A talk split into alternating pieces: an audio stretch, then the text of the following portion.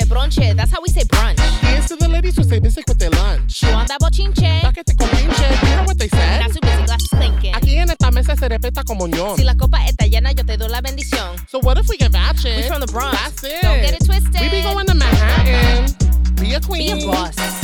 Ladies who brunch and poppin' off. Hey, we pop pop and pop it off. We we pop pop. All right.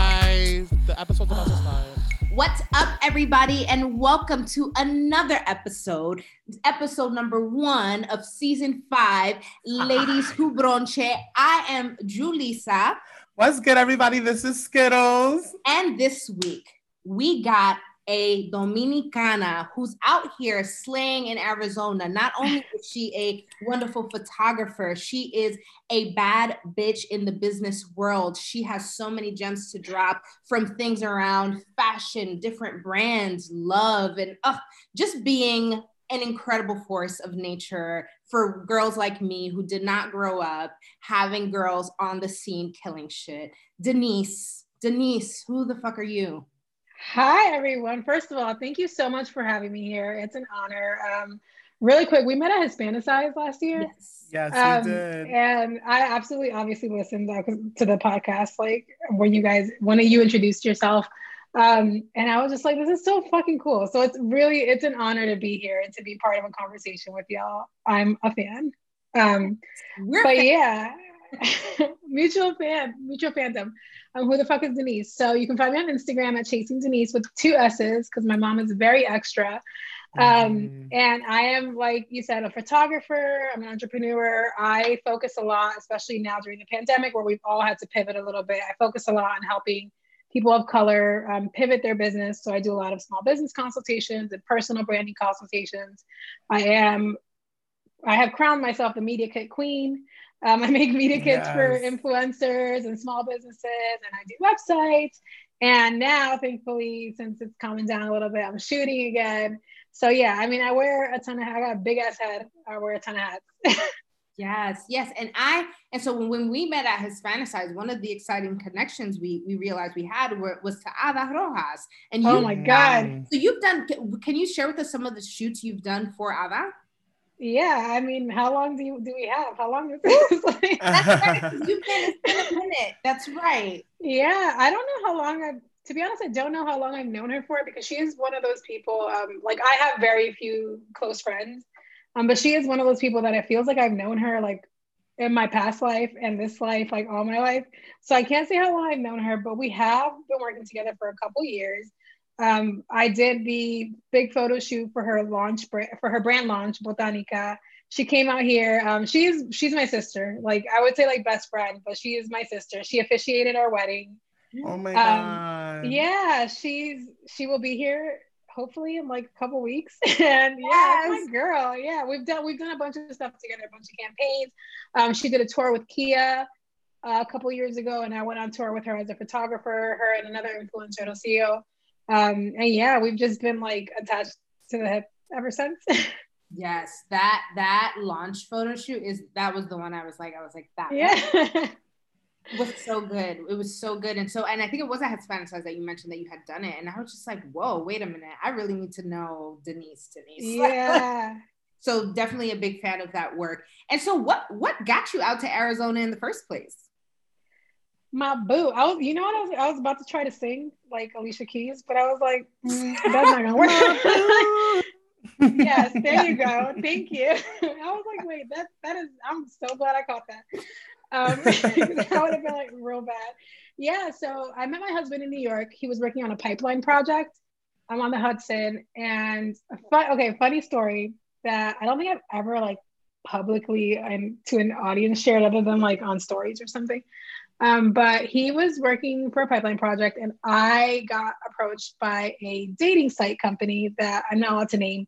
Um, but basically, they were just like, "We're about to take the Tinder swipe situation, and we need like beta testers, and we just need you to create a profile, go on there, um, you know, swipe for a couple hours. We'll pay you like a thousand bucks or however much it was, and you just have to you just have to message one person." Um, so my husband was the person I messaged, and Wow. Oh. Yeah. and we met up and I was real corny. Like, cause I didn't think I was like, I'm getting paid for this. Like I'm about to log off and never log on again. Um, and I was just like, how's the weather? Do you like pizza? And yeah, and four years later, he makes really good pizza.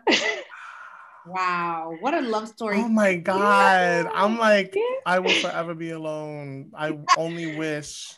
Listen, that That- was me for a long time. I Where, had where are the dating sites out. at? I want to be a beta tester. Right, I was Right? thinking that. I was like, let me beta, let me find my husband in beta. Yeah. Beta husband, yeah. So he um he with his job he traveled like 340 days out of the year. Um, so his home base was Arizona here in this house, but he was never home. So we long distance for a little bit, and then it was like a year and change. And I was like, "All right, my man's like."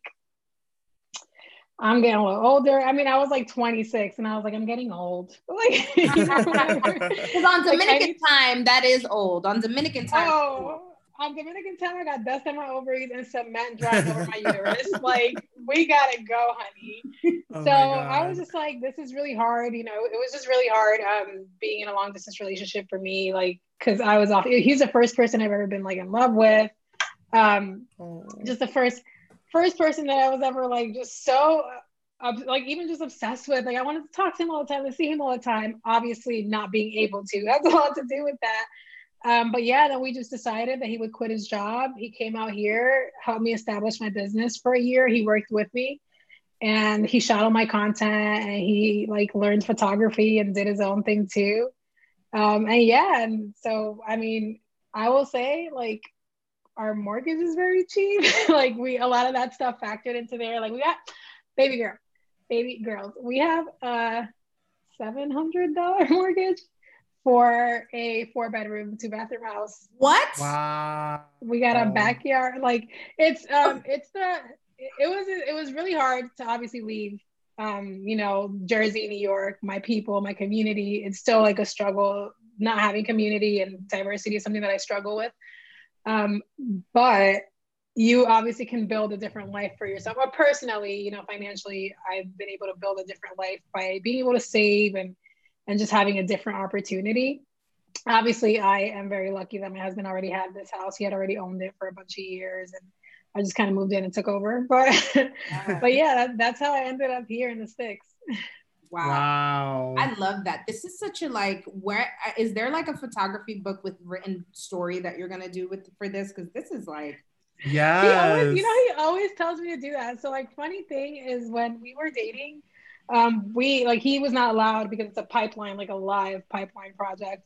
Um, which like if anyone is against pipelines and all that stuff, like that's not my job. Do not come for me. Keep your comments to yourself. Um, he doesn't do that anymore. Um, and they're not all bad, but we like I used to ask him a lot of questions. I'm very inquisitive and like not in like a nosy way, but it's like, oh, okay, well, if you can be like he was literally in a pickup truck for 12 hours just staring at like a project, supervising a project. So he had a lot of time. I was a nanny and, and a photographer. Um, so I also had a lot of time and I would just ask him questions. So one day we counted and it was like over 700 and something questions over a span of like a year and change. And he was like, you should do a coffee table book with like pictures, like a story, like questions that you should ask. Cause they were like, it wasn't just like, oh, what's your favorite like dish, you know, things like that. It wasn't also like, okay, what's your childhood trauma like? like things like that. Because you know, you know how we are. yeah. And that like that actually like really helped the way that we communicate. Like we've been together four years, we've never had an argument, knock on wood. Um Wow. yeah, like we I mean, it's it's a lot to do with like the having to communicate, you know, because you can't see each other, you can't storm off, you can't be like, mira coño, like whatever. Mm. But um, but yeah, so that's maybe I will do like a little story thing. Yeah, listen, that story is, is very fucking interesting. Like, I would love to. I think you would be able to bring it to life visually for sure. Thank you. All right, so Denise, the first question we're gonna ask you is: When you're out to brunch with the ladies, what is your choice brunch bebida? Oh, um, I feel I feel like the like dainty lady in me wants to go with something light, but I'm just like a, a Bloody Mary. a Bloody Mary. Really? Yes. Yeah. I've never gotten into Bloody Marys. What is it that like appeals to you? Like, Um, so I don't like it with like usually I say like very low on the hot sauce or just give me the hot sauce and I'll do it myself. Cause sometimes it just feels like you're eating like sazon. Which is so weird, like depending on how they make it. Um, so it's just like it's like a little bit savory, depending on where you go. Like they might put like some shrimp on there or Uh. olives or whatever. Like you might get like a small meal on the straw of your Bloody Mary. um, and it's just like it's a really good drink. I don't really like. I stopped drinking in Nove- last November, um, just because it was like fucking with my mental health. I don't drink a lot, but like when I, I when I do, it's just like zero to one hundred. Like no matter what, I'm just a lightweight. Like I'm like I'm a piece of shit when it comes to drinking. I want to be down and hang with my friends. I can't. Um, so I was just like, oh, okay, well, like I was exercising a bunch, and I'm like, let me just try this like sober fall thing, and then I just haven't drank since. Um, but I'm more of a whiskey person. Like if I'm having a whiskey at 10 a.m., that's totally fine. like, yes. yeah. So, with your Bloody Mary, what's gonna be your choice brunch plate? Uh, I haven't gone to brunch in so long. I feel like I don't even know what a Listen, me neither. Same. I'm trying to think like uh, we just The last for time I first went to brunch was in February, so I'm going through it. Damn. But yeah, if you could to brunch- choose, if you could, what if like if we were ordering you brunch right now, what would you order? you know what? I love seafood, so I'm gonna say like shrimp and grits. Ooh, Yeah, but there's a spot in Harlem that Ala knows that I went to. I forgot what it's called. You have to ask her. Put us um, on.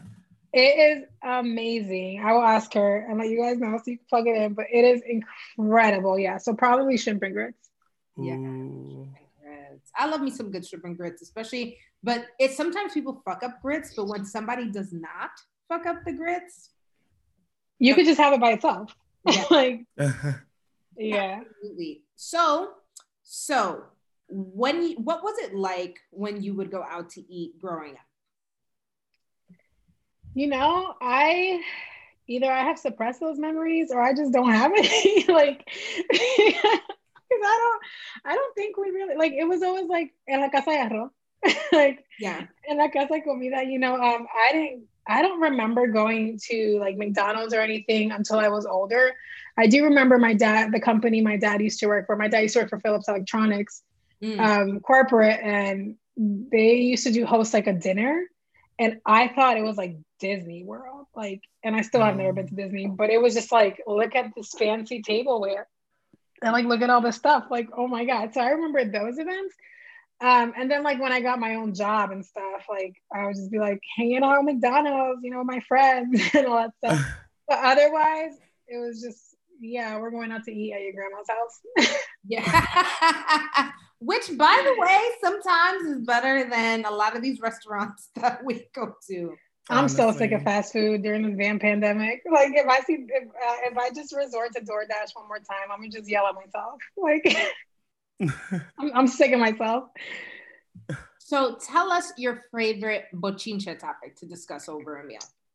There's let me preface this by saying that I feel like a lot of people are gonna be like, oh my god, bochinche. Like we're all bochincheros. Yes. Let's- can we just Yeah. all say that out Oh, loud? proud. Like Absolutely. we are, I am it's a part proud- of the culture. like I there is a healthy dosage of bochinche and like chismoseria. Yes. Um, so let's just all admit that for a second. Like you guys listening at home, tú eres un bochinchero. It's okay. We're all we, we all agree on that. Absolutely. Um, but it depends on the climate, you know. If we have a mutual friend that's doing, you know, some fuck boy or fuck girl shit, we're just like, yo, you saw what homegirl did? Like you like usually it's the group chat, whatever's happening in the group chat, you know? Like how mad were you when, you know, whatever.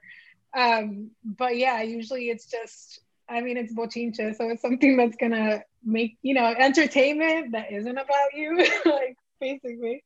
Whatever like the hot topic of the week is.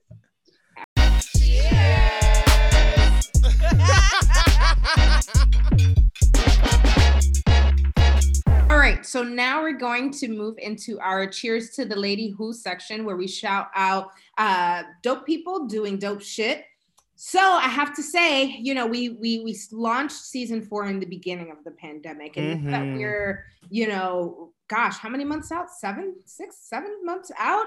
Um, you know, I just have to say, cheers to the fact that life has persisted. I mean, at this point, there is such a like low bar for like what is like you celebrate a sunny day at this point, you know, um, which in some ways is really wonderful because I think what what the pandemic has taught a lot of us is that we can slow down. Like actually we Yes. can take our time. Like actually no, I can work from home. I can say no Mhm. to things. Like there's just there's just an ownership of time that I think has been transformed a bit that I really really appreciate. But I Yeah. Yeah. have to say that I'm now in appreciation phase. I think for a while having that time, but feeling like I was on edge, waiting for the world to make a very specific shift or direction so I can like lock my focus in Mm. took forever. I mean, it was really hard. Um, but I want to hear some updates around like what's what are some wins that we've been able to get d- even in the middle of a global pandemic. Skittles, what's up with you? Because you've had a little wild life win. Uh, yeah, you know what's so crazy about this entire thing is uh, with, when COVID was beginning, uh, and we had, you know, we had just had like a busy month of like working on the season or whatever and getting ready to like launch it or whatever. Um, but I remember going to work feeling like, oh my God, I do not want to be in this classroom. I do not want to do this. I do not want to do that. And then when COVID came, it was like, did I wish this into existence that I'm like never gonna have to be in a fucking classroom again? Oh my God, what did I do? but really, at the end of the day, as unfortunate of an experience as COVID has been, it has also brought like a lot of great, just like Mm. opportunities in terms of like, you know, like you said, like that ownership of time and really kind of doing that self that self love for yourself. Um, I started you know i also i stopped drinking in august just to kind of like kick up a little bit of a more Mhm. healthy self-love healthy choices healthier habits Mhm. um i think all of 2020 my big goal was to become more active but um towards like august after you know i was binge drinking all the time on zoom i finally started like working out and like actually taking care of myself I need that energy. um and then uh i um premiered in wildlife as debbie on Syfy. So now every saturday night you could catch me on Syfy um in a cartoon called wildlife. So that was really cool. Um and that was a dope experience because i recorded it over covid. So i recorded a whole animated series in my closet essentially. Wow. um, so that was a very cool experience. Um, I feel like I was able to focus a good amount of energy into being creative, which allowed me to stay like sane for the majority of the beginning of the pandemic. Um, and I think that the content that came out of it was all like just like a level up um, from the Mira Bitch series that we started with Julissa and Adiza, um, the music videos that I've done with Joe and Dozo and stuff like that. Just like all that content and all the collaborations that were going on. Um, we're dope. We're dope. Um, yeah, and you know, we're still out here, We're still trying to hustle, we're still trying to make things work. Um, and yeah, I don't know. Keep on keeping That's up. amazing. yeah and and you know i think like for me interestingly enough like i i got laid off during the pandemic and so i went from being on uh, the impact team at WeWork with working alongside miguel mckelvey who's the fucking co-founder and it was like a moment it was like a, oh my god mom look i made it and it almost felt Mhm. like i made it on accident and i was like how did i even get to this point? point and, and it was such a big moment and i was just getting into it you know what i mean i was just getting into it before everything sort of blew up and i think that that's where my my transition felt a little foggy because i was like okay i was literally set up for what felt like one of the biggest opportunities of my life.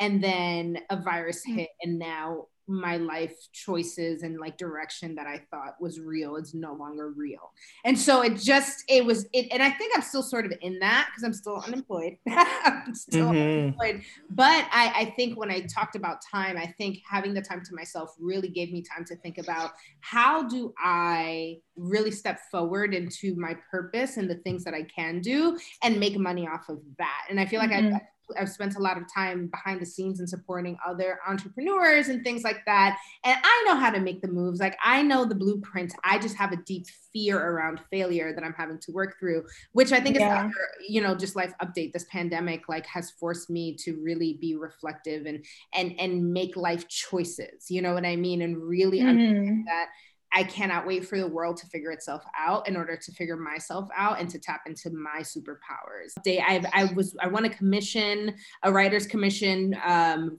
for, with the Latinx Playwright Circle in, in, in partnership with Pregones Theater Company, which was really big for me because when I submitted it, I was like, I'm not gonna get this. I literally sent it with the intention of knowing it was already a failure before it was even open and then. I ended up mm. winning, and that was like crazy. Um, and then I've had like you know I have this artistic project I'm doing with Intar Theater where we're going to have pop up theater, disruptive, almost like um, uh, what are those called? Those mob flash mobs, flash, mobs, yeah. flash mob style theater right before the election to encourage people to vote and to make political statements. So like Yay. that's really awesome, and I was able to get a, an artistic commission from them to start working on another project, just a, any project. Like, what project might I want to get started on? Because the future of theater right now is so up in the air that it's mm-hmm. like, you know, the grants and monies that people had left over too. They're like, we still want to create, we still want artists to get paid to create art, even during a time. Mm. So, you know, I, I'm in a very interesting position position to do that. And yeah, you know, that's that's where I'm at. Denise, what about you? What's what's COVID life been like? I mean, like Skittles, I thought I manifested this because I thought I manifested a whole ass pandemic. My husband got a new job in December, um, which requires him like he's he just got into this really cool position. Um, he's an awesome like supervisor and just like leader. So he supervises the entire West Coast for a company, and so they, he had to travel again. Mm. And he was traveling like twice a month for a couple days. And I was like, this bullshit again. Like, we already did this. Like, you know, we were already apart. Um, and it was weird. And so he traveled like twice and the pandemic hit. And I was like, I was like crying about it. I was like, why do you have to leave? Like, I'm out here by myself, you know, like whatever. Mm. And literally then they just suspended all travel. And he just went to work today for the first time since March. Wow. Um, so I was like, oh my God, first of all, I'm either like a really powerful bruja or like or like some shit is going on because I feel like I caused this. Um, but no, I mean like everyone who's listening, I'm sure like you guys have had to pivot. Um, you know, my thing is photography and travel. That's like literally I came last last year I was on an airplane. I think I counted 11 times. Like round trip. I, I mean, last Kenya. year, last year, this this time we were at Hispanic Hispanicize. Yeah, yeah, literally this week last year. Oh my yeah. god, that's crazy! Yeah, it was like mm-hmm. a Thursday or something. That's we wild. were literally in LA, right? That's amazing. yeah. yeah, I I was like right before that, I was in Kenya for like half a month um, with a, a non-prof, like shooting some stuff, and before that, I was in the city, and before that, I was like here and there and it was like doing what I what I really really love, which is just photographing things and people and traveling and and so not being able to do that, um, I really had to like shift my business. And so I do a lot of influencer work, which is cool. Um, I would like to say and speak for myself that I approach it differently. So I don't like just being like, oh my God, like look at this lotion that they sent me, like whatever. Like I'll still do that in my stories, like thanks for the free lotion but I don't, you know, I'm very particular about the sponsorships that I do. Um, just because I feel like it's a big reflection of like my ethos and just what I'm representing. And I'm not trying to like just be out here supporting like racist or problematic people.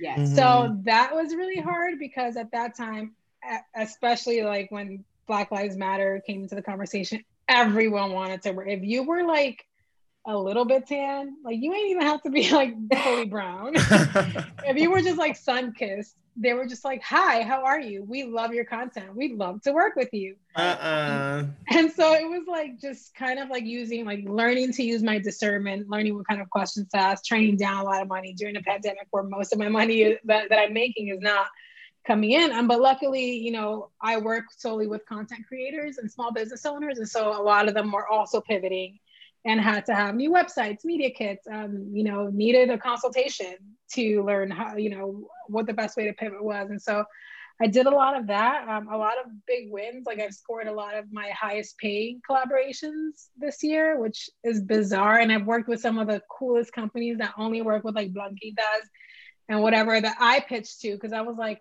I'm gonna also make this work to my advantage. You're not about to say no to me. So here's a plan, and this is the budget.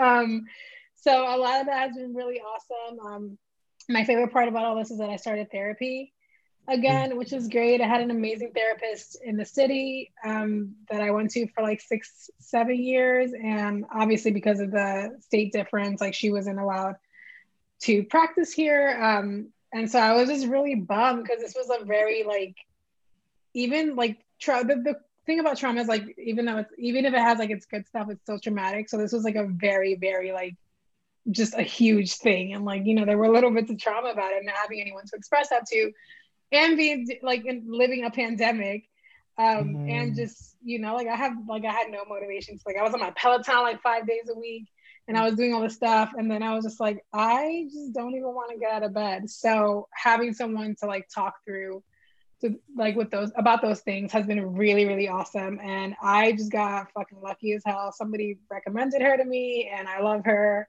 because therapy shopping is exhausting yes. and like sometimes you're just like you know what i'm just gonna help myself because but um, she's awesome. And so yeah, that that's been I think that's been my biggest win so far is finding like a therapist that I love. Nice. Yes, come on, Denise, with these gems. so Skittles, you had a shout out for for somebody who got a big win during. Oh, I wanted to cheers to Britney Spears for being able to choose her own representation in court for the first time in 12 years. This bitch has been under a conservatorship for 12 years and has not been able to make any legal decisions for 12 years. So, you know, I, that's it's a big deal. It's a it's for her at least, and for the deal. for the fans. It's, it's a huge deal. Yeah. Wait, I have a question about that though. Yeah. Do you think this is just like an observation of someone who's on the outside, does not know Britney, like whatever? Do you think that after being in a conservatorship for 12 years and like just kind of having your life managed like that, like putting yourself in her place, do you think that you would make a sound decision? Like, do you think you'd be capable of making a sound decision, or are you just gonna like be like, I'm gonna rehire my dad's lawyer? You know, like that's my fear that she's gonna hire someone in like their circle because it's like, what else do you know? Yeah, I mean, I feel like the this whole thing. Well, the father was his father was like petitioning against her being able to do this, mm-hmm. um, and uh, so like it's definitely obvious that like her father doesn't want or doesn't right. feel that she's capable of doing this, but I also wonder if it's like she's become like this cash cow for this family, right? Like mm-hmm. they've been they've made a ton of money while she's under this conservatorship that's usually used for people who are under a vegetative vegetative state, right? Mm-hmm. So I wonder if her acting sane and her acting normal has only helped his case in being able to control her. Mm. Um yeah, that's true. I mean, we can only speculate. I think he just yeah. keeps her medicated uh, so that yeah. she appears to be like incoherent and or like just not there. Yeah, I, I just I don't know. I just hope that this is a good step in a in another direction for her because I couldn't imagine not being able to make any legal or personal decisions without my parents to like making it for me. What? Or sometimes it being an outside lawyer that has no relation to me. Right. Or no desire to see you like per, like their desires to is in the interest of the other person who's benefiting from your entire situation. Yeah, that's a really big win. When I saw that you posted it on Facebook, I was like, no. I was like, wait, is this like the onion? Hold on. is this real? because like, we've been rooting for this. For I like signed a petition and everything. That's my Yo. girl's Britney, bitch. Right. Yes. Okay. I'm happy to see it too. I'm hoping, like Skittle says, it's a step in the right direction because yeah, I'm I, I I'm here for another round of a Britney evolution and like seeing what comes out of that, both artistically mm. and just like in general, right? With like how she presents and what she puts on her platforms and all that stuff. I just think, you know, why not? Why not? Yeah. um, you know, and then there's been other things like we started the like right before the pandemic, we lost Kobe Bryant, but this week the LA Lakers won the championship. Uh, yeah. and, and having the LeBron James at the center of that, and having his voice be a center in Black Lives Matter, for example, um, and and uh, and not a center. I'm going to retract that. Not a center, but when it comes to the NBA and that organization Mm. has been centered in in the conversation, and so to see that tie was just kind of like a a double win. Um, I'm not a Lakers fan, like individually, but I was still here for the win. I was still I was not going to Mhm. Yeah. about it. Um, but but really have just been here in general cheering for our Black Lives Matter movement because I think for me, even in content creation, like there's always a way in which I feel awkward having to subscribe to whatever challenges or popular things are happening on the internet because I am just gen- generally the bitch who's talking politics and cares about those things. I Mhm. just like to do it in my authentic way that isn't very NPR-ish, right? So for me, having this Black Lives Matter thing open up, and then, like you said, Denise, having people in a moment where they have to pivot all of a sudden and, and freaking out, I feel like opened up a little hole of opportunity for me to think about how I have a presence Mm. spaces that I really don't care to have a presence for for myself. But if if I'm appealing to some degree and I can talk my shit about things that I do care about, then why not put some energy towards that? Because I was on my phone anyway. You know what I mean? Yeah, right? Like, yeah. On my phone anyway, might as well make some use of it. So there's been some big ones all around. So cheers. Usually we would do this with our glasses in person and drink Cheers. Cheers with my water. Stay hydrated. I don't even have My anything tea. to drink here. right. Lip gloss. oh, can I have some?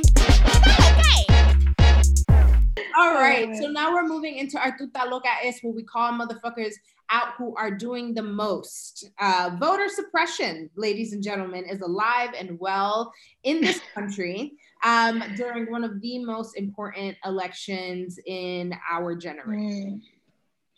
So in Texas and in Georgia, they've already started with early voting, um, and there have been record numbers uh, numbers in terms of people who are showing up and showing out for these elections. Um, and by the way, that doesn't we can't tell if it's a big turnout leaning left or right necessarily, uh, Right. but we do know that on both sides, people feel very viscerally that they want to protect and have their their candidate win. This is literally like a I mean, insert two really heavy hitter boxers go having a match. Like not Yeah. candidates themselves are. Let me let me be clear. I do not think that Trump is a heavy hitter, nor nor do I think Biden is. But the issues that they have to speak to are, and so Right. it's it's like this this heavy election. Trump is talking about how he's he doesn't know that he trusts the way the election is going to go already. On top of the fact that there is some voter suppression that is seemingly leaning right in the sense that, that in California there are you know um, boxes that are have been put around neighborhoods to drop off your Republican ballot, but they're not official ba- like poll locations. They're just Mhm. boxes that are being put up, and so you know the question becomes like, what's happening with all those votes? But then someone might say, what if a, a conspiracy, right? Because that we're full of those these days. A conspiracy could be like, oh yeah, they collect it as those for Republicans, but then they hold their own votes, and later when he loses, they can come back with those votes and be like, ha, look, somebody messed with the Republican Mhm. vote. Oh my god. You know what I mean? Like, and and at first you hear that and you're like, that sounds like a lot of work. But when you think about the deterioration of America over the years, it always takes mad work because it's so conniving, but people are so determined to keep power that they do these Mm. things. And so it doesn't start to sound so ridiculous when you really, really think about it. Um, anyway, all that to say, it, it's it's it's really difficult to see that there's so much voter voter suppression that is evident and doesn't seem to be addressed right like i Mhm. feel like i hear the news reports but i don't ever really hear the full solutions and i and i feel like we had a lot of news reports talking about the anticipation of this but i'm like where was the counteraction and not just from small groups and community organizers who were trying to be on foot because they weren't there i Mhm. don't want to act like they're not but it's like yeah these people who also don't have the platform and power enough to make that effective enough but it'll it'll make a difference in small places but it goes both ways. I was just watching how in pennsylvania um, the trump campaign has a whole fleet of people on foot with digital technology to make sure that people are voting registering um, and the numbers are showing that a lot of these you know small business owners in in pennsylvania which is currently a red state they voted for trump last election and they're feeling really like they're they're regaining their trust in trump yeah. You know, for a while people thought he wasn't going to win, but but they're on foot too, and so just as much voter suppression as as as is happening, the the Republican Party is very tactful in how it's recruiting its voters. And on our side, there's just a lot of mistrust. Like I feel like we're in an unhealthy relationship, not just with the government, but even the Democratic Party, as people are. Mm-hmm. Um, and I feel I don't know. I feel like voter suppression is just one of the one of many different issues that might fuck us over this election. So I bring all that up to ask and wonder what have your guys' thoughts been around voter voter suppression, but voting in general? Like, what the hell do you think is going to happen after this election? Scared either way. I like with the amount of people that I myself have witnessed ha- that have this attitude towards voting where it's like, you know, they don't think that their their voice is gonna even count. You know, I have family members that have that attitude, and it's like, what? you know, um, so even like, I just like I'm I'm not I can't say that I'm shocked to hear that that this is going on because in 2020 it's like what else is shocking? But it's like I'm curious to know what the solution is because I I can't even think of one myself and even sitting here you know? Right. um I, don't know. I don't know. Yeah there's like not much. It's like I don't know yeah, I mean, here in Arizona, um, obviously I'm way out in the West Coast, in the Southwest, and Arizona is a red state essentially. Um, people say it's like a purple state. I'm like, that shit is red as hell. Right. Um, so like, I don't know where y'all be going, but the shit is red. And it's, I mean, today's the 14th. Um, the deadline for voter registration was extended to the 23rd, and we just found out yesterday that w- that it was retracted and it's only extended to tomorrow, the 15th. Voter Ooh. suppression. Voter suppression as fuck. Yeah, so people literally have until tomorrow, like 7 p.m., to register to vote. if They haven't registered already. Um, and when I Googled it, I couldn't find anything on it. I found out about it through like a small publication, Arizona publication on Twitter. So, like, maybe now because it's 6 p.m. here now. So maybe if you look it up now, like you might be able to find it, but you couldn't find any like actual source that told you that the date changed. So people still don't know. News outlets aren't talking about it. Um? And it's like it it is so trifling out here. like let me tell y'all, it is trifling. Um, I mean it's it's been like we've we've had our Black Lives Matter protests and and all that stuff, and people are I mean, it's a predominantly like Hispanic uh, community, but very impoverished or like, you know, lower income, underserved communities, mm-hmm. and who have been gravely affected by COVID, who have lost their jobs, um, who are either working factory jobs or have like small, you know, taquerias or whatever, small businesses, and have been greatly impacted. Um, the language barrier has been a huge issue for voters. So I've worked along with when uh, Michelle Obama's organization and a few other celebrities, when we all vote, I worked a lot with them this campaign season to encourage the Latinx youth to vote in Arizona. There's going to be like, I don't remember the exact number, but I know that it's a ton of Latinx youth voters who turn 18 before the election and who are eligible to vote. So I'm hoping like that we can actually, even just in the country, like the amount of Latinx youth that turn 18 this year can actually like swing the election mm. if they all vote. Um, so it's just been a lot here. You know, there's a lot of like, obviously we've seen how Trump has encouraged just poor behavior, racism, right. xenophobia, like just all, everything that you can think of. So you've seen a lot of that here. Like in the beginning, when like Black Lives Matter stuff started happening, there was like a, a YouTuber, I don't know his name. Um, he came out here and like looted the mall, the bougie mall in Scottsdale, and it was during a Black Lives Matter protest, and it became like a big thing. So that night, we have an app. I don't know if you guys have it, um, or if like New Yorkers use it, but it's called uh, Nextdoor. Mm. And basically, you can just like see what's happening in your neighborhood. Like people will be like, I'm selling this, or like whatever, I need help with this, like whatever. Um, and one of our like it's it's like a little community. Um, and you can you can usually see like way out of your community, like within like 10 miles.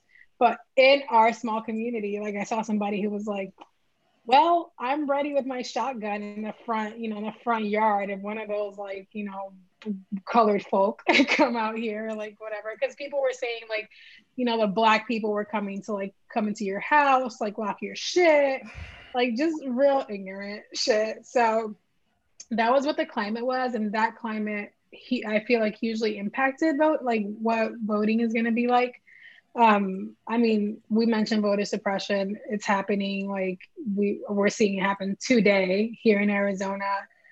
I don't, I don't know. Like he was out here. He did a Latinos for Trump um, campaign, and like everybody's mom was out there. I was like, where y'all find these people? like, where just where, where do these people come from? He filled out like a whole thing, you know, and people don't wear masks and they don't care, and and so I'm trying to be. I'm I'm more of a realist and an optimist. You know, like I'm very analytical. I like to like just prepare myself for the worst. Um, so I'm like, okay, we might not be like the thing that helps this election. Like please do not count on us, Arizonians, which I do not claim to be, but please do not count on Arizona for this election because it's just a lot of uncertainty, a lot of like, well, he's gonna win anyway, so my vote doesn't count, you know, mm-hmm. Which I will be 100% honest. The first time I ever voted, I'm 30 years old. The first time I ever voted was last election because I didn't want him to win. Um, because I never had any. I'm so thankful for social media today because I never had anyone tell me my vote was important. I never had anyone, you know, urge me to register to vote. I registered to vote, I think during, I was shooting Panorama Festival um, in New York, and somebody was just like, hey, you want to register to vote? And I was like, I fucking guess, whatever.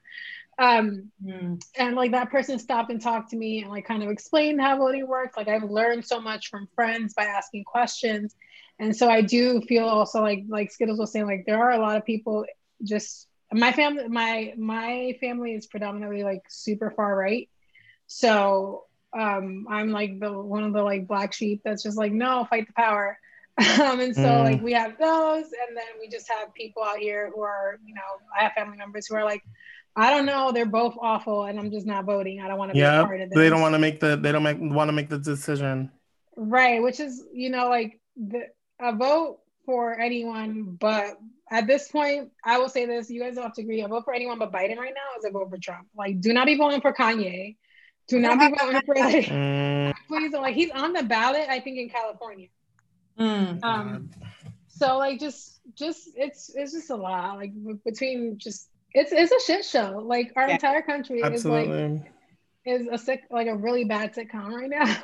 Yeah, and I and I and I think that like and thank you for sharing and like when the first time you voted was because I think another thing that I'm I'm noticing about just voting in the in the culture of voting and how it's shifted, especially for younger generations, is that the information of, of voting and the importance and how you like lean into it is very much driven by how what what like social media platforms are saying about it um, and how influencers are talking about it. And so it's it's been there's been the shift of you know the, these different parties having to depend on the the influencers damn even the tiktokers right to like really be the ones to drive an information and funnel and even culturally for us and you know even though i'm not one of these people who gets approached but when i become one of these people right? Like you know when i become one of these people i think that it's interesting how it's a quick solution packaging of, of, a, of, a, message and throw it in their face so they can just do it and not a clear investigation laying out understanding of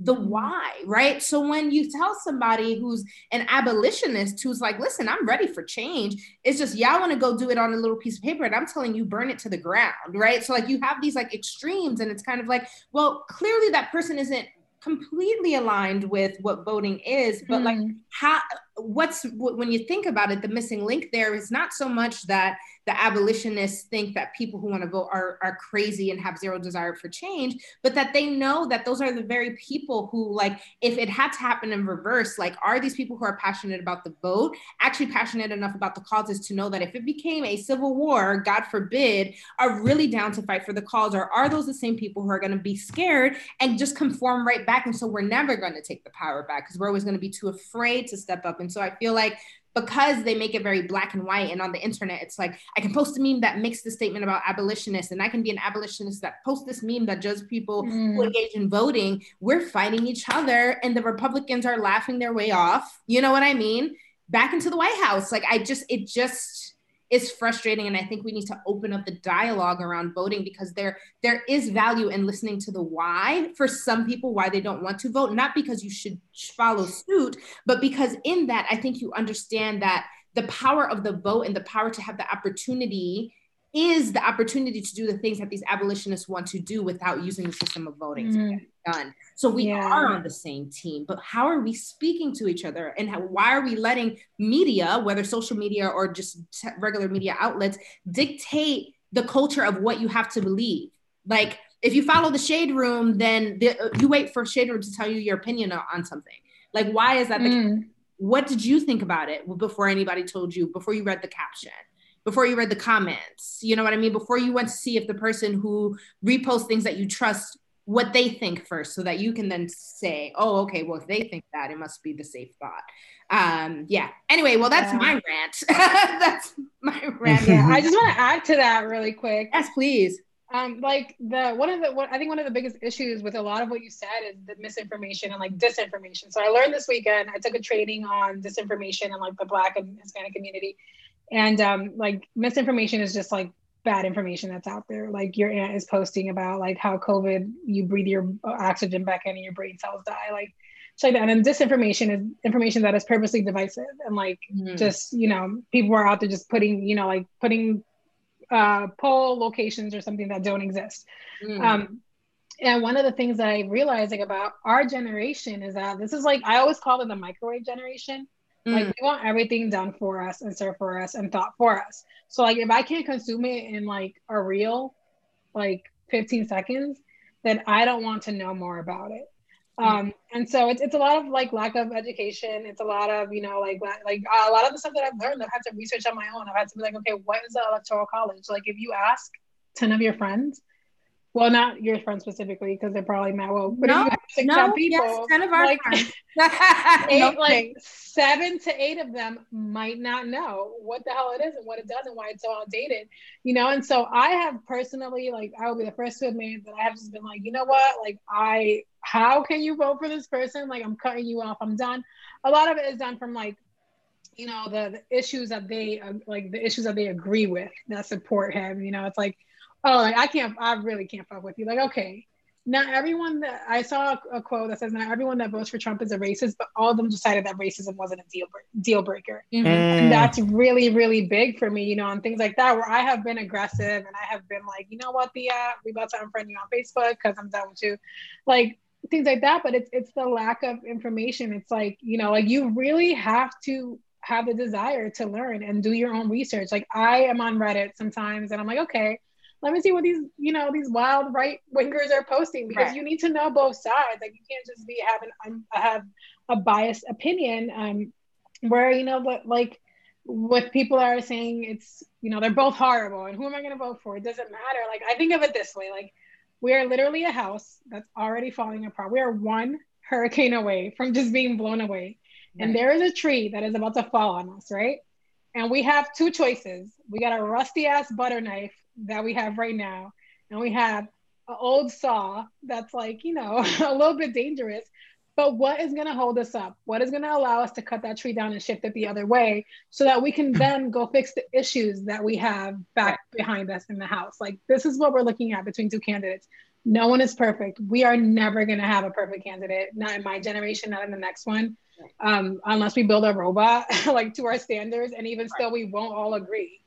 So I think that's something to, to think about and just like people really just need to ha- take the time out to read and it's it's all heavy politics are heavy they're not for everyone like i can talk about this all day because i love it and i'm passionate about change and, and we're all passionate about you know our communities and there are some people that are just like i'm passionate about making enough money to feed my family this week. Like i don't have time to think about that. And that's totally understandable.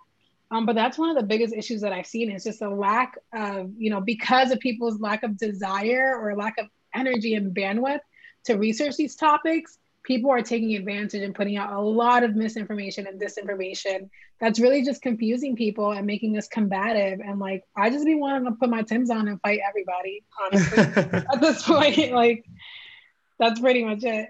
Yes yes. Ah love that love that. Um vote. People please. vote vote vote, vote. I know it sounds whack. I know it sounds corny. I know it feels like it makes no sense. We're from New York where they say, oh, well, New York is always blue. And I encourage you to look at the election map results from last year so that you understand that, yes, because New York City is very heavily populated, we are the ones who end up pulling that blue in. But look at your state, New York. It is a red state up go up. Mm-hmm. It's so red. Mm-hmm. It's startling how red New York is. And look at Staten Island and parts of Brooklyn. It's startling how red New York actually is. And if we, the people who are comfortable, who are the blues, are a little too comfortable and don't feel like risking it for COVID, but y'all be up in, in the heights smoking the hookah and going to the brunches. I see us. I'm watching us. Okay. like, no me van a sacar saca con esa de que, que oh, por COVID. Mm. Fuck that. Get up and go and just do the shit just do it. Yep. Just do it and don't risk it. I, it is just not worth it's just not worth the risk. And if you feel it's not going to create real change, then vote and then give me a presentation on what real change you thought you was about to do that was in the system of voting. And let's see how we yeah. together and do both because both things can be true. That's mm-hmm. my vote pitch. Ooh, this looks good. Oh my god, this is delicious. I definitely want to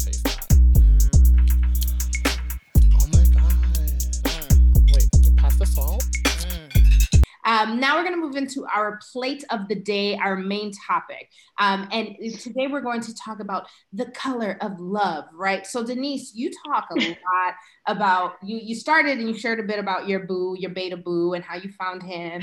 Um, and but I want to know, in terms of the dynamic that you guys have, being an interracial couple. So I want to invest, I want to unpack that a bit more. This season, we are unpacking the intersection of Black lives. And I think Black love is really important. And I think that Black women oftentimes are at the center of criticism of how we do or don't show up for our communities and how we you know present things or how we do or don't support the men in our own communities. And so suddenly choices like who we love become the mm. center of who you are as a person and what you think about your blackness and your identity which i personally think is fucked up. But i also have actually never been at the center of an interracial relationship. I've never dated a white guy before. And not because i'm like fuck white guys just because I grew up in a, in a time when like I was really into like Linkin Park and all that stuff on top of popping on my regular culture. But for some reason, you know, because I had Jay Z talking about girls, girls, girls, but then I had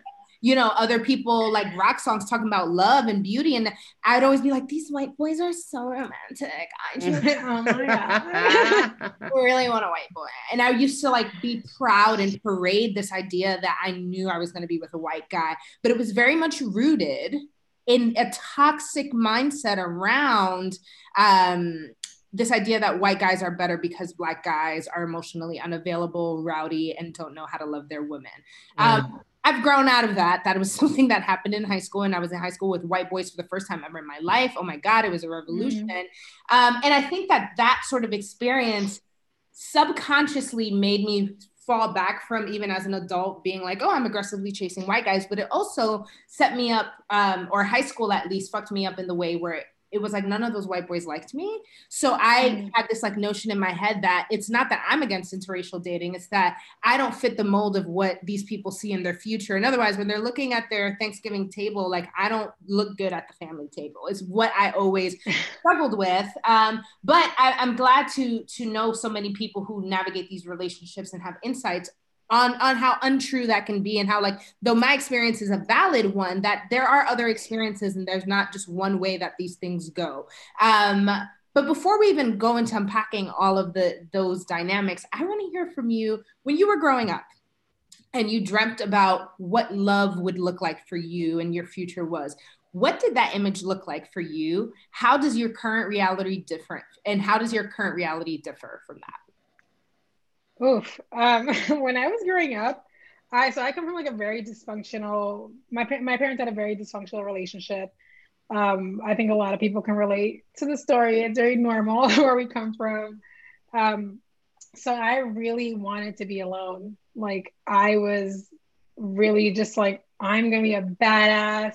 I'm gonna get out of this small town. I'm gonna, you know, do really big things. Um, I'm gonna then I'm gonna get, you know, if I ever want children, I'm gonna adopt or get a surrogate or something like mm. that. And I'm just gonna still be a badass woman raising children on my own. And so I never really had I was never trusting, you mm. know, in love. Like it was just very it was a lot of people like I come from a very religious background too. So it was a lot of people getting married really young because that's what like the Bible said to do or or you know that's how the, that's how evangelical culture is like you get married really young so that you don't sin and you could just you know have sex and not feel bad about it um and then you're 20 with like three kids and you hate everything you know so i just i was surrounded by a lot of that and mm-hmm. so that uh, even just growing up like seeing different relationships and I was just like, oh, like, isn't that like Hermanita's husband with otra hermanita in the corner? like things like that, mm-hmm. where I just had mm-hmm. no trust for people. Um, and so I was just like, okay, like I'm self sufficient and independent enough where I don't need this. So it was never something I desired. Like I never mm. looked at mm. like the Disney movies and was like, I can't wait to find my Prince Charming to come save me from the hood. Like I just was like, whatever. Um, so it obviously differs now because even up until when I went right before I met my husband, um, I was still like trying to be Shonda Rhimes, who's one of my favorite people ever. And I was just mm. like, Shonda ain't got no man. She got a hundred thousand TV shows. like Grey's Anatomy's been around for like 80 years. Like she, that shit gonna be around when she dies. like she's just so powerful and amazing. Um, and that's who I want to be. Like I want to emulate her. Like I want to just have my own little, you know, clique. I want my own little family, but just me. Um, and then obviously I met him, and that all changed. And so my life is completely different from where I thought I'd be. Nice. And I, I think I, I love that that was your answer because I think like in my head I was like, because I'm the opposite. Like mine was the opposite. I grew up um, with parents who, oof, they're gonna have 41 years of marriage in January, and wow. like I they like my mom, like my dad was my mom's first a lot of things from what I know, because you know they tell there's the stories they want to tell, and then there's the truth. Maybe lying.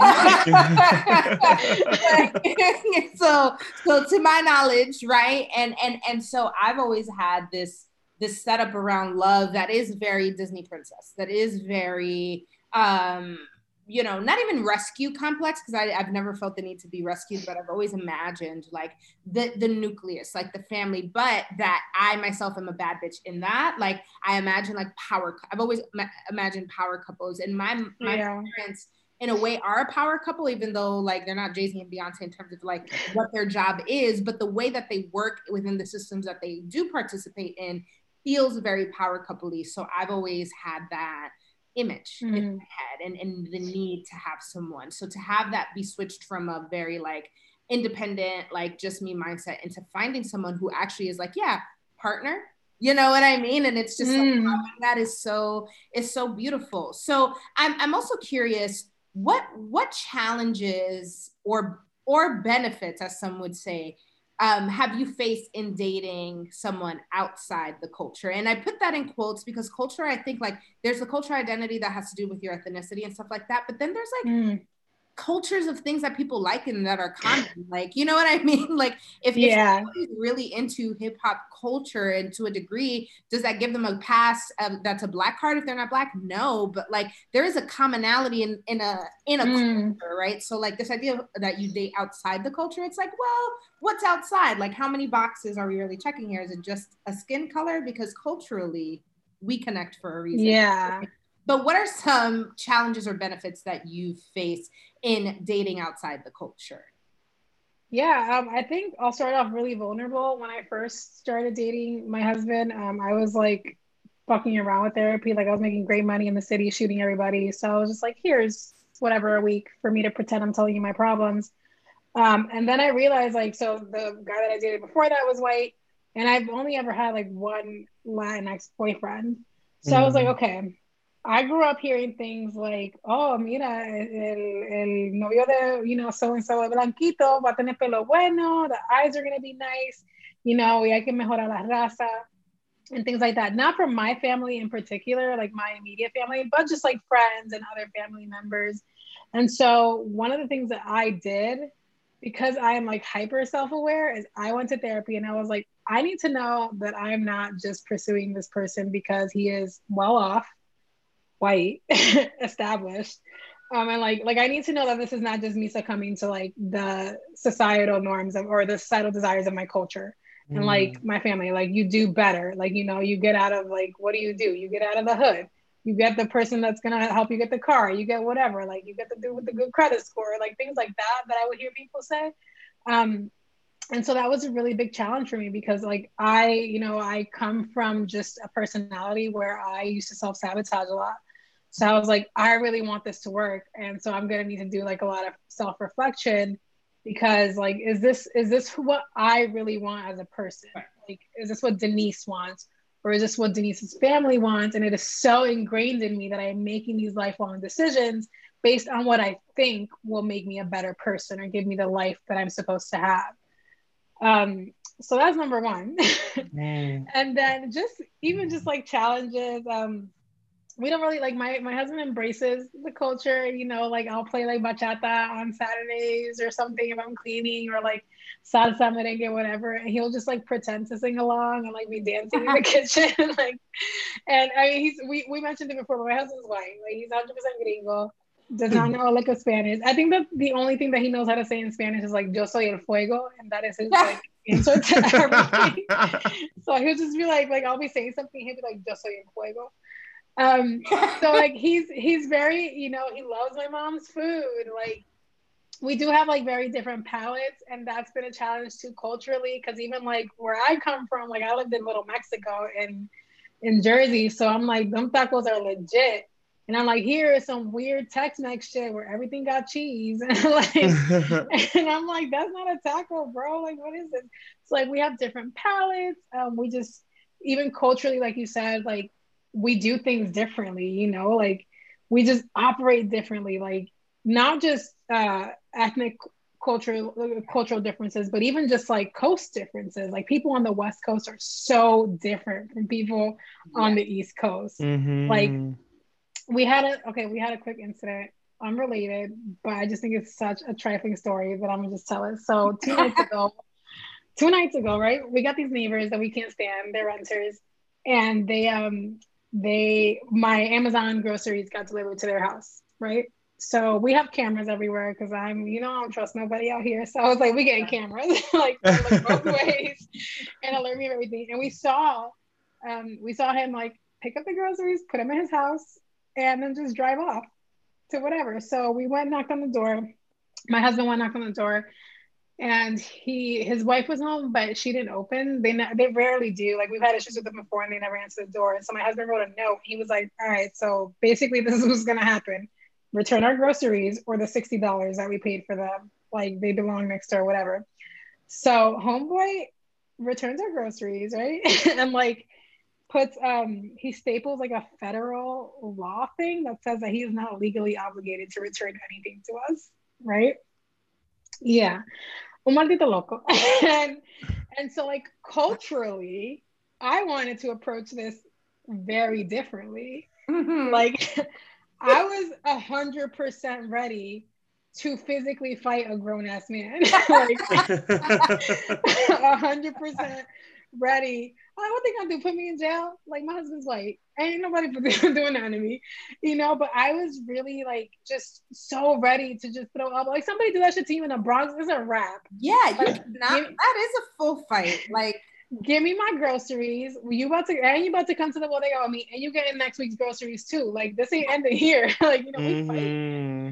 fight. Um, needless to say that you don't like you don't know my situation. What if like i didn't have any money and somebody you know you guys gifted those groceries to me because i was struggling or something like that you know whatever. It was a lot. But even just that situation where my like west coast like nice you know calm people are just like oh, you know, it's groceries. We'll get a refund, like whatever. And I was like, it's the principle of things. Like, I'm ready to where my Tim's at. You know, like you just don't do that shit. Like he needs to know I'm not the one.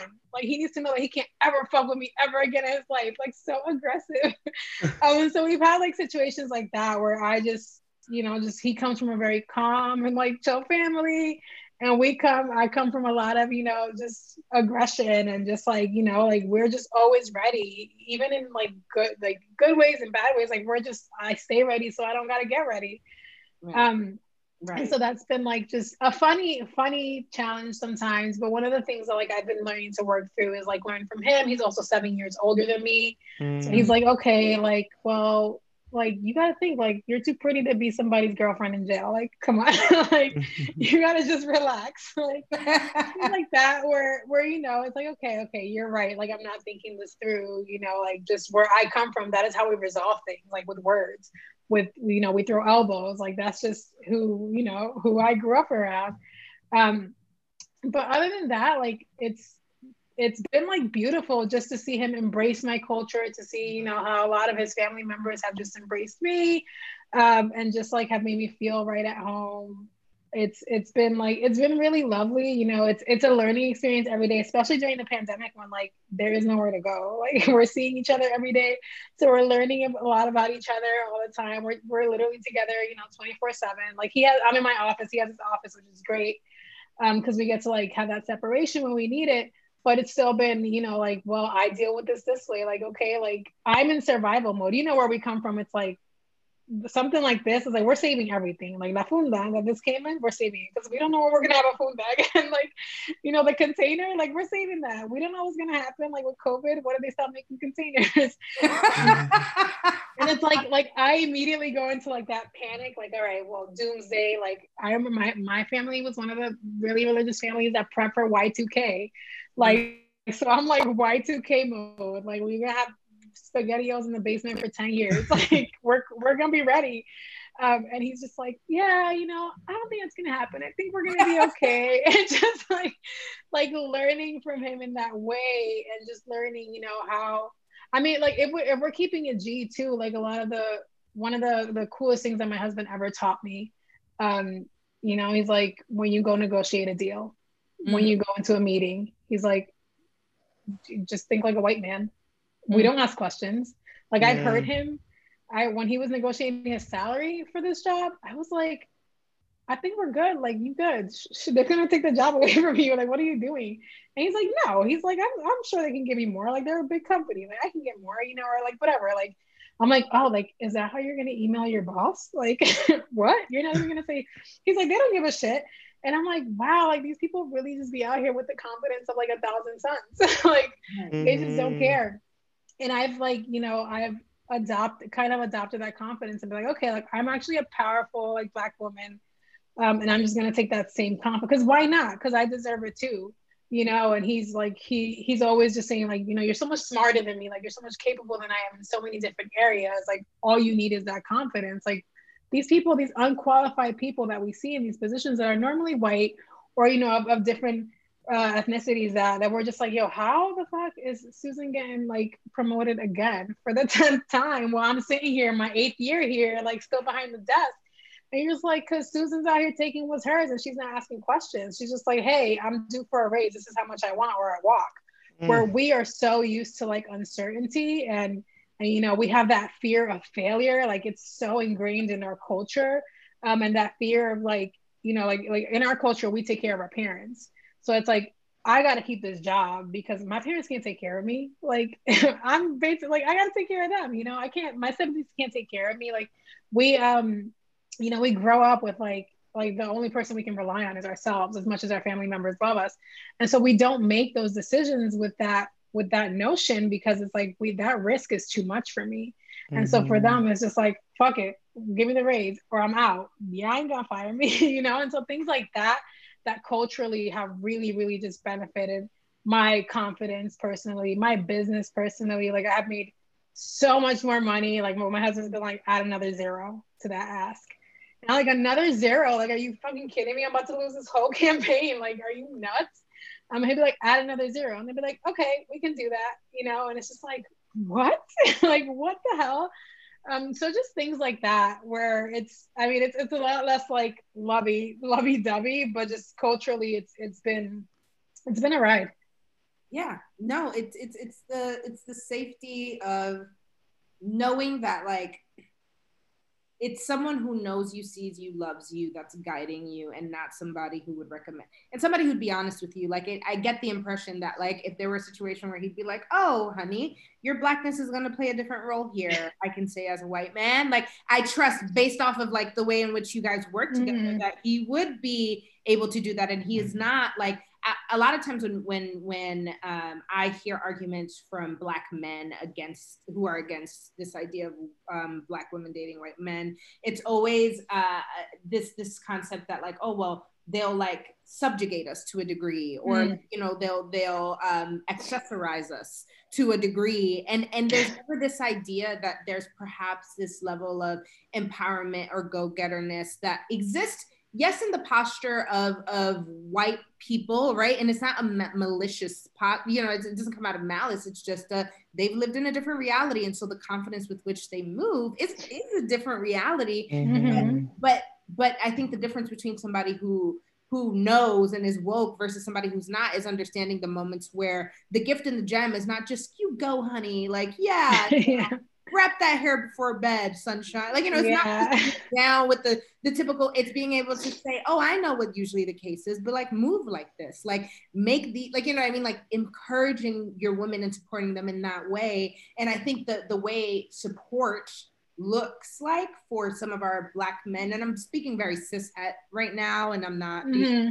other but but because the the stereotypes of these gender norms men versus women are so strong um, i think the way the black man is told he has to care for the black woman is very different than what the mm. white male thinks he has to care about a woman in, in general right like like the way is is different and so i feel like there is a freedom for for for men who aren't black to really be able to dive into a different level. And our men too if they're willing to go there. If they're willing yeah. to out of the you know the, the cultural norms in, in the sense of that culture of, of gender norm culture. Um, so i'm actually curious what are some of the misconceptions that people have about dating. Like, you know, some people like whether it's sexual misconceptions or just dynamic misconceptions that people might have about you and your relationship or just you specifically in the relationship or how your husband is in the relationship.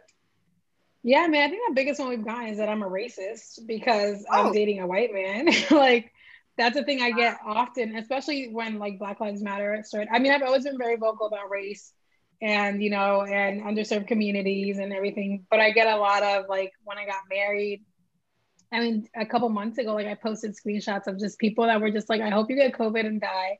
Like you don't love you don't love black people. Like you're sitting here you're a fraud you're just doing it for likes. Like if you love black people you'd be supporting a black man and not like you know like I've had people that have been like, "Do you think your husband actually loves you? Like you don't think that he's sitting there with his friends saying like I finally got a Spanish maid who's gonna just take care of me for the rest of my life and shit like that." Um, so there's a lot of like hateful misconceptions where people project their biases and their their racism and their whole internal shit show on your relationship, especially on the internet, where like these keyboard warriors just be saying whatever the fuck comes out their ass at any time um, so there, there's a lot of that. Then there's like silly ones, like oh, like you know, does he complain about the smell of like the food? You know, because white people's food just be smelling like lemon pepper, and that's it.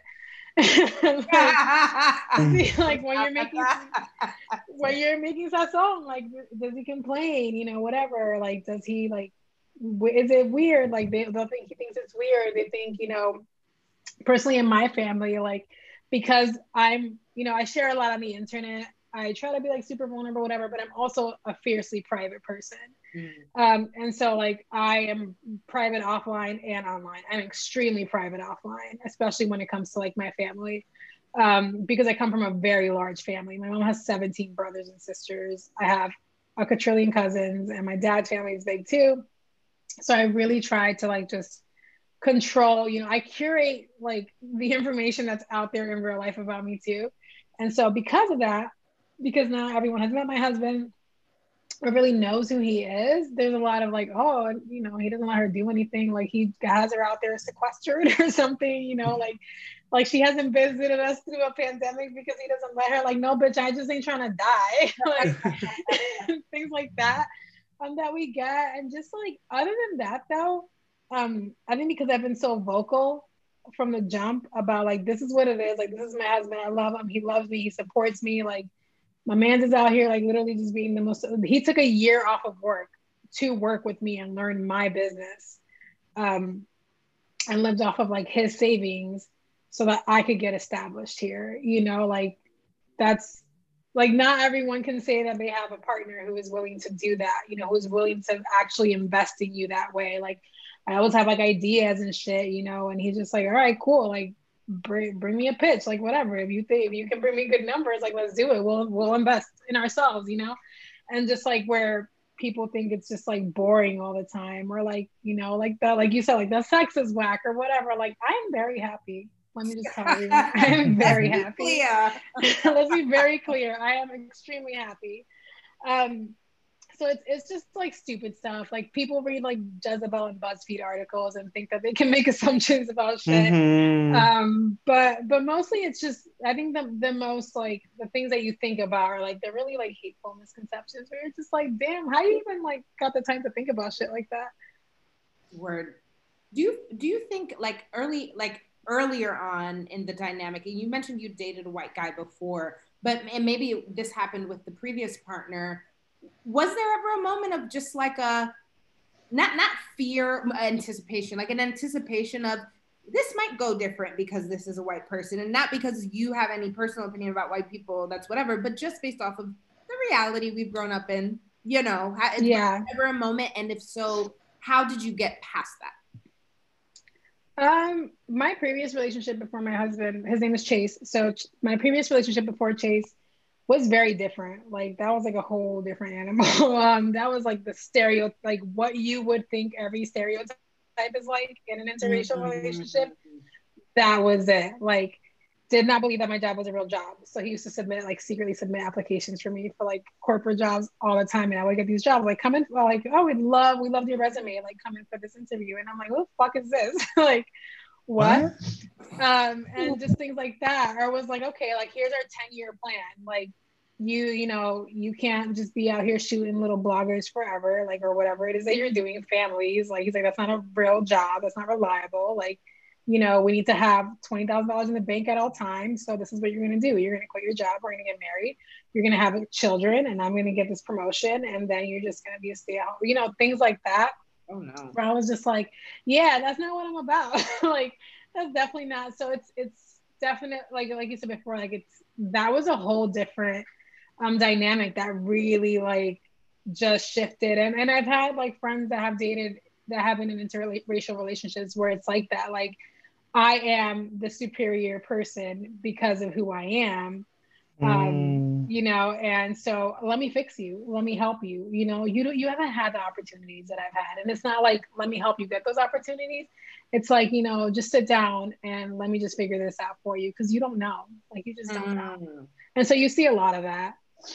Mm. And what about with the families? Like I, I know for me, one of like I said, one of my fears is like a they won't want me at the Thanksgiving table. Like I mean, I have those that mm. still don't, you know. I still mm-hmm. show up. The fuck, what are they gonna do?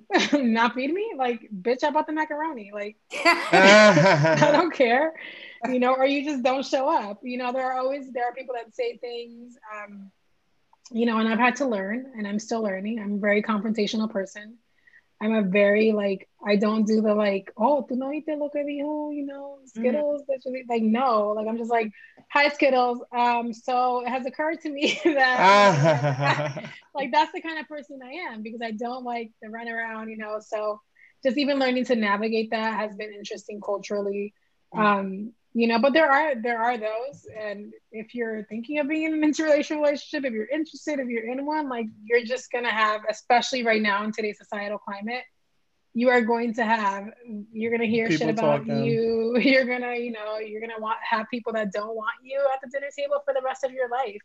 And that's okay you know like we've had to set very strong we've had to sit down and have very serious conversations and set very strong boundaries um, around both of our families and, and our Mm. relationship. And, you know, at the end of the day, that's the person that I get in bed with. That's the person that I watch TV on the couch with. That's the person that I share a life with and that I do life with. And that is the opinion. Unless I am in danger and y'all see that like some shit is going down and y'all need to help me, like it doesn't really matter because that's the person that I've committed to spending the rest of my life with. And so if I'm good with him, if my dog still loves me, like we're good. that's all that matters. Mhm.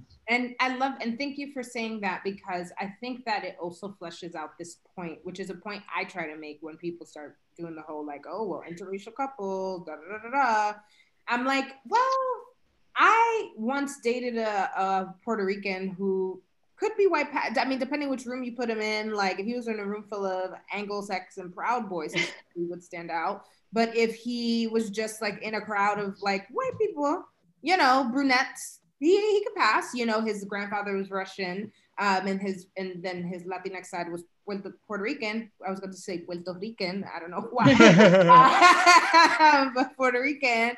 Um, you know, and and it was and it was interesting, uh, you know, to know that like even within that dynamic, there were certain threads of my blackness that were screaming in the same Mm. ways they would have if I was dating a white guy because there are white people in our community or there are people who even though they're not white white they carry that uh, posture of, of, of white Mhm. supremacy essentially because is, is what it's rooted in right and yeah. so I, I, I always find it so interesting when people are so anti interracial marriage, like people who are very deeply, profoundly, and I'm like, wow, until we, like, you know, black cultures across the world themselves can even get on the same page. And, and I don't want to hear us bringing down and tearing down people who are dating interracially because race is not the is not always at the forefront of the relationship. There are other things that are at the forefront of a relationship. Uh, Mhm. but in this climate, I do see, and I, I didn't realize that you would get these types of messages, but I do see in comment threads people like threatening and trying to dethrone people from their blackness because they're dating a white person. And I, I think that there's such duality that can exist. I think that it can be true that there are certain situations where there are white people in the world who do date people and don't actually acknowledge the cultural differences and, and struggles that they might have. And so in a moment like, you know, today they're not a good partner in supporting somebody who's horrified because they're following Breonna Taylor or George Floyd or whatever case, is, right? There are those that, that that is a real thing, but I think it kind of has to go back to sometimes the the black person because sometimes you have black people who don't give a fuck about those things deeply in the way that we all do too. So this Mhm. idea that the loss of a black warrior comes when they engage with a white person is false because sometimes we lose those black warriors to I want to survive in co- corporate America and so I'm gonna fucking sell out and do some shit. Sometimes Yeah. about bigger things and we're not we're not attacking in the same way and it really frustrates me to see that um, and Mm. And again i'm not in a place where i'm specifically like oh i'm not dating white guys because i don't want to disappoint the culture in the way that i'm like oh i don't want to blow dry my hair because i don't want to disappoint the culture but girl i'm so close. Um, you know what i mean? But also like i feel like yeah like i interestingly enough this argument comes up and it becomes a a fork in the road for me in my dating Mhm. life. Um, i'm like wow like can i date a white guy? Like can i do like yeah. you kind of have to go down that rabbit hole and i and and so in what you said it's really about what is the trust building in the relationship and the dynamic i have with the person who i sleep with at the end of the day that is what it Mhm. is because is the same way that you are not responsible for all of black america or all you know afro latinx people and all that stuff he is not responsible for all of white america and all the stuff so why is this self-punishment happening right? I think that Yeah. really the rule is there are non-negotiables that have to exist and maybe some of those non-negotiable not non-negotiables exist within the racial dynamics of the couple of Mm. the relationship. Like if i did dated a white guy don't ever say nigga in front of me. Like please don't don't. Like don't right? Like let's not do that right? Like so Yeah. that's, that's a thing for for me. And so like if as long as you have these ground rules and as long as you have a basic strong foundational relationship outside of any dynamics out except for what are healthy relationships right as long as you have that no matter what bump in the road no matter what birthday dinner or whatever situation where a, a tia says something uncomfortable or maybe he slips up a little bit and you look at him a little sideways like honey you know what i mean like yeah. that the communication and the foundation of a strong relationship is all that matters at the end of the Yeah, day. I agree. Yeah. Yeah, I agree. And I and I love what you said about non-negotiables. Um, because you know, that's I have I will say like I will count my blessings. I am so fortunate that none of my personal non-negotiables have ever been surrounded by race. Like because my husband has just been respect respectful to not just my culture, but just everyone who is different. Like he has mm. just been a kind and respectful and accepting human being all around. So I've never had to set a boundary or never had to have a hard conversation um, because that's just not who he is. You know, so like my non-negotiables are like, you know, don't ever scream at me. Like, don't ever, mm-hmm. you know, don't ever talk at me. I, you know, my dad screamed a lot.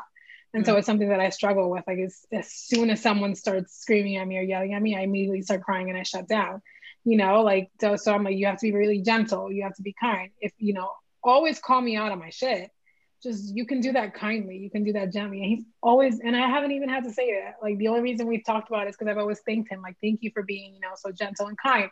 When you know i have a horrible relationship with finances. I have no financial education at all Mm. And mm. so like he's he's exceptional at finances. And so when we when we would have financial conversations, I'd literally just start crying. I'd be like, I don't want to do this. Why do I have to be a part of this? Like I hate money. Why can't I just keep my money in a shoebox? like why do I need a credit card? You know, things like that. Where he, you know, over the years, like he's really taking the time to adapt to what he sees like my non-negotiables are like because sometimes if like if you're community obviously we don't date psychics or mind readers or anything like that so it is important to communicate.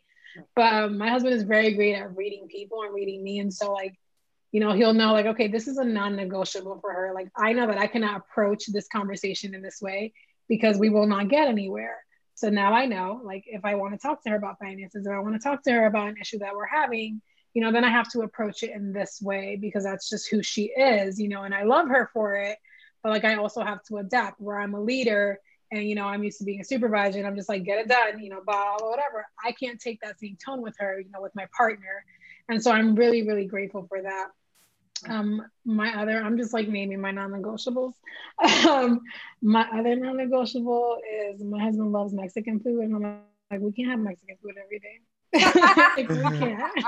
we just can't. I'm sorry. Like we we can't, bro. We gotta diversify. like I, I know you love your Tex-Mex, but we just can't. Um, and then uh, otherwise though, like I I know you're doing the hosting, but do you guys have non-negotiables in relationships?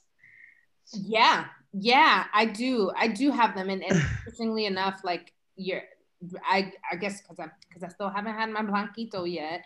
Uh, I never made them around race specifically, mm-hmm. also. But yeah, I think a lot of my non-negotiables are even new. I think I've I've a lack of non-negotiables historically for me has now put me in a place to mm. have non-negotiables and so some of the ones i've developed is a you have to love yourself mm. you have to love yourself because i tend to attract broken men I tend to attract mm. men who who who need who sometimes are drawn to me with the like mom complex, even though I don't mean to be momish, but they sometimes lack so much um, maternal love and and mm. intimacy, even that like my hugs and caresses sometimes they, they gives them the warmth of what they wish they had from their mom. But I'm not trying to be your mother. I'm trying to fuck. Like you know, mm. so it's just like hello. You know, so I think that like being in that stickiness um, has become frustrated, frustrating. Mm-hmm. So to me, I'm like, I'm ready to date somebody who at least loves themselves. It doesn't mean they're perfect.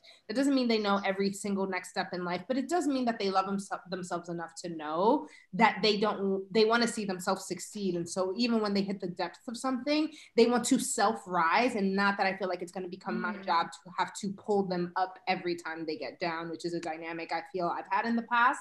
Um, I think another non-negotiable for me is it's sort of like in turn you you can't fight me to love you more than I love myself. You can't ask mm. me to give up on certain things that because because in essence it's like you know till death to do us part is the it's not the idea of like our journeys as individuals are done it's just that we're together and we're in it together mm. now so there has to be this sort of like mutual respect in the same way i desire for you to love yourself and to have your own activities and to have your hobbies and to do your things, I encourage that.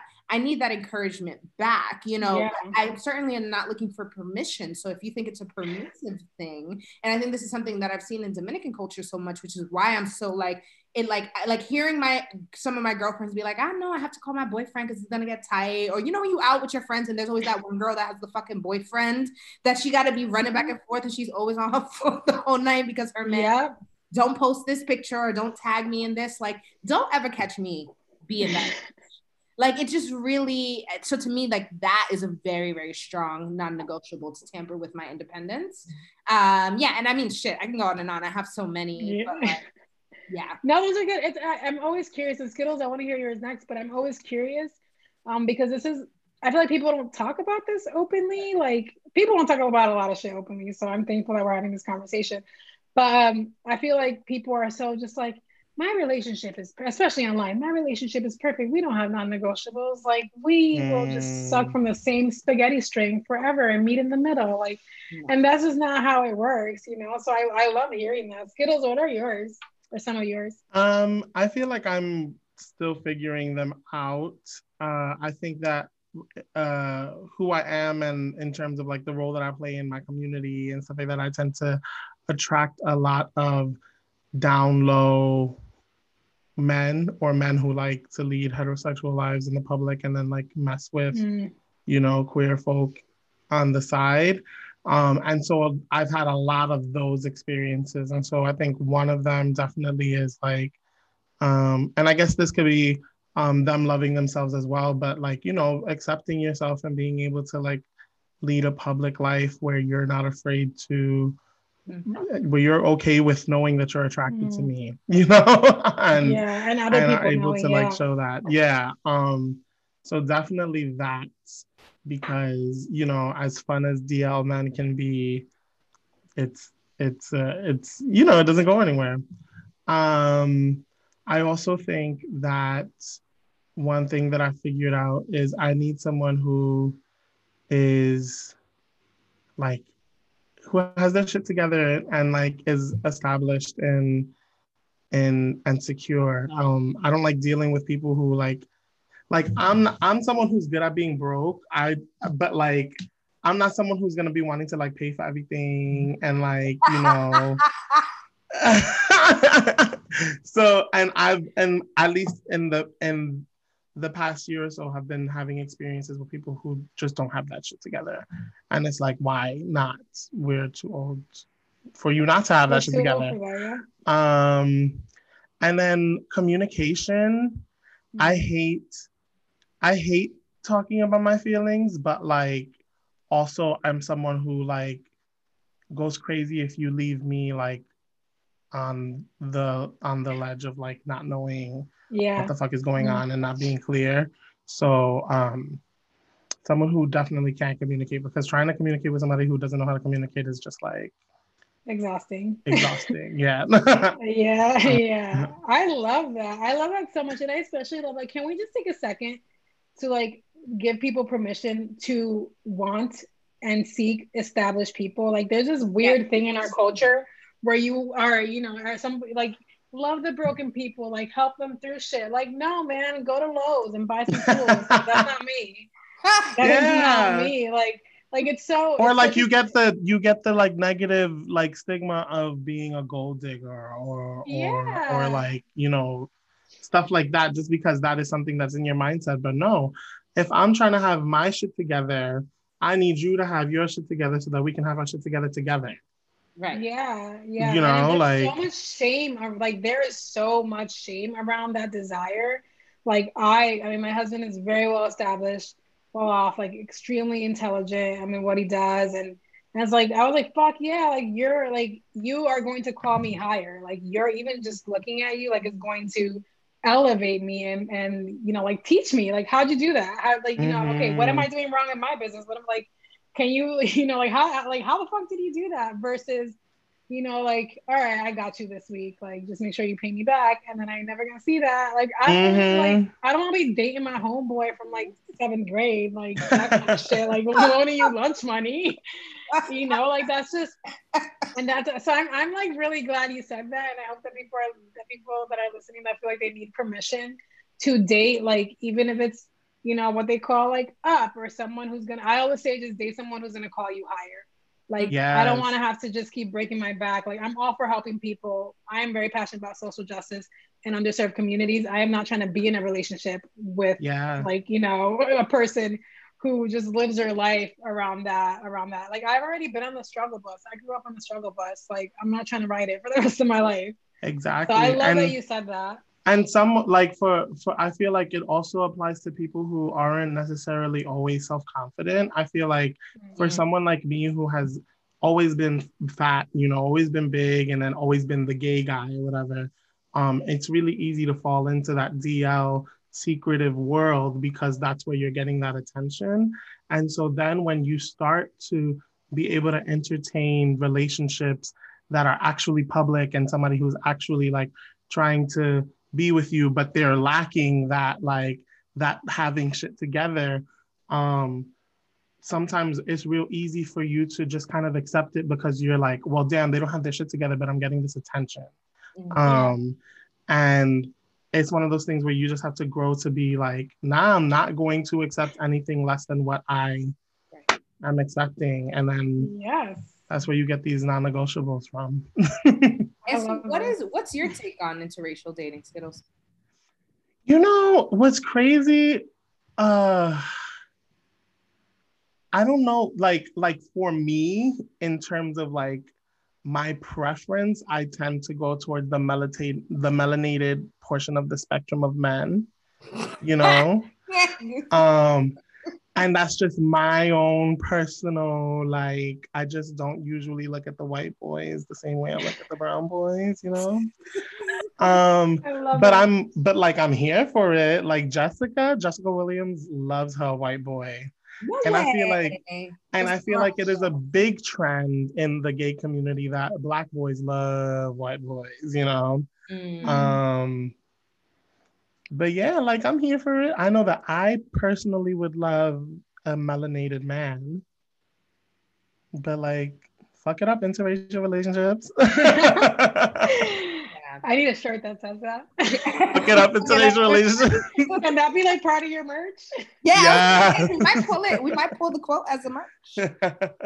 But I think, yeah, no, I, I think that's, I think uh, ultimately, like, sort of where Skittles land is where I've, I've landed in life. Where I'm like, you know, I think that my journey in into white boys and being obsessed with white boys, um, like, and then never getting one and feeling very deeply rejected by white people in general, not just Mhm. white men, really did force me to reframe the focus I had on my own community in a way that I think was good in a way that was not me feeding into stereotypes that people were saying about the men in my community Mm. and really getting to know the nuances of the men in my community. Um, It just so Mhm. happens that sometimes these men that are very woke and wise and deep are also very broken.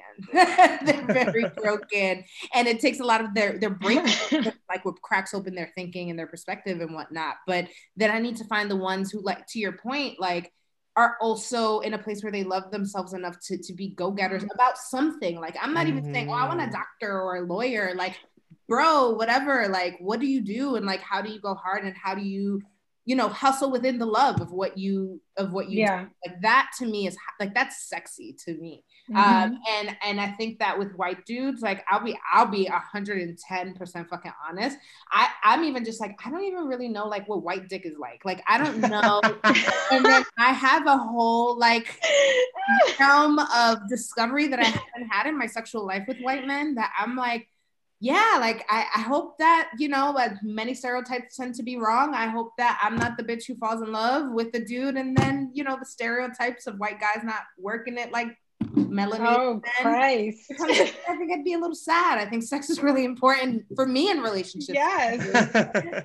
Um, and so I feel like, yeah, my like resistance to to white dudes is just kind of like I'm never like, mm, yeah, that white dick. And not that anyone should be that way or say Yeah. like, you know, black dick. or- Yeah, You know what I mean? this. Like there's just like an appetite I've developed with the men I've been with, and it just so happens I haven't been with white men. So I don't have a natural appetite that comes from the sexual shit. And Mhm. so like when I just meet them at face value, what I actually have to do is work back for backwards from a potential assumption that they're either boring, super white, or sometimes when they're white boys who try to be down, that they're a little too down and they get a little too comfortable, and that turns me off. So I have Yeah. so many like layers to take off before like yeah. stance down and I'm ready that I am going to, you know, I'm, it's going to take some time, I think, but I'm not against it. I'm not against it, but I'm just saying I Yeah. got to taste it first before I really commit because I don't know. I love that that's a stereotype. Like it's not one that I've heard often, but I do love that that's that that's like an actual stereotype. Yeah. That's so interesting. Yeah, it's harder to get a good dick print out of a white guy is what I've, you know. I mean, I, I can confidently say I don't have that problem. you Good. get me hope. I I mean my my husband comes from the pipeline industry, so he's pretty good at laying pipe. Hey, Is I'm saying. Come for on. it. I'm here for it. Well, thank you so much for diving into that conversation with us. I think that, and I mean, there's so many different directions that this can take. And like, I think there's the, the idea around interracial relationship that I just really want to get across is that knowing your relationship with the Mm. inputs you do give in your content, it feels very much to me to be a, a relationship that's driven around the foundations of healthy relationships and not around this idea that you guys are together and the at the forefront of the relationship is this navigation of where you guys come from. Like that is not the first thing that matters in your dynamic. And I think it's important to Mhm. hear stories because people dissect interracial couples all the time and then talk about the psyche of like, you know, the black woman or the black man and what that means.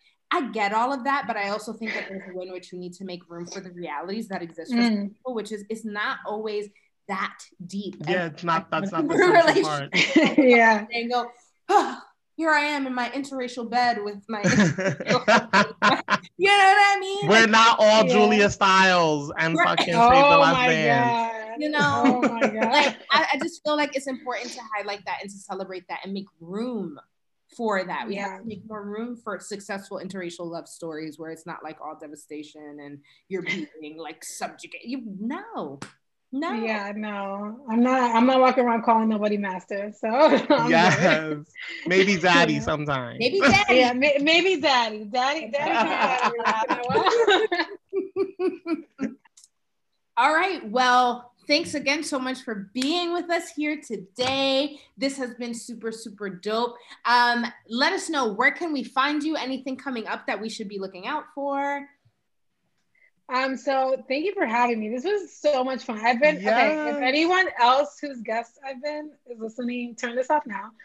Um, this is probably my favorite podcast experience ever, and I've done like I've done a bunch of these, and this is hands down my favorite ever. It literally feels like I'm just sitting like in a living room in the Bronx y'all. It's just it feels like home. It feels like home. So thank you for having me. Um, you can find me on every platform except for TikTok um because i just cannot I, i'm my brain can't um under chasing denise denise with two s's um yeah i have just a bunch of cool stuff coming on i got to, i got something dropping in the in the winter um that i'll be sharing so look out for that um and yeah just just a bunch of you know just me harassing you to vote until november 3rd so that's pretty much it yeah Yes, yes. And Skittles, where can they find us? Yes, you can find us at Ladies Who Brunch on Instagram, Ladies Brunch on Twitter, Ladies Who Brunch on YouTube, at Julissa on Instagram, and at The Real Skittles on Instagram as well. That's what a Z at the end. yes, yes, yes. Thank you guys again so much for tuning in to our first episode, season five. So much more to come. We zooming through it. So until next time, bronche.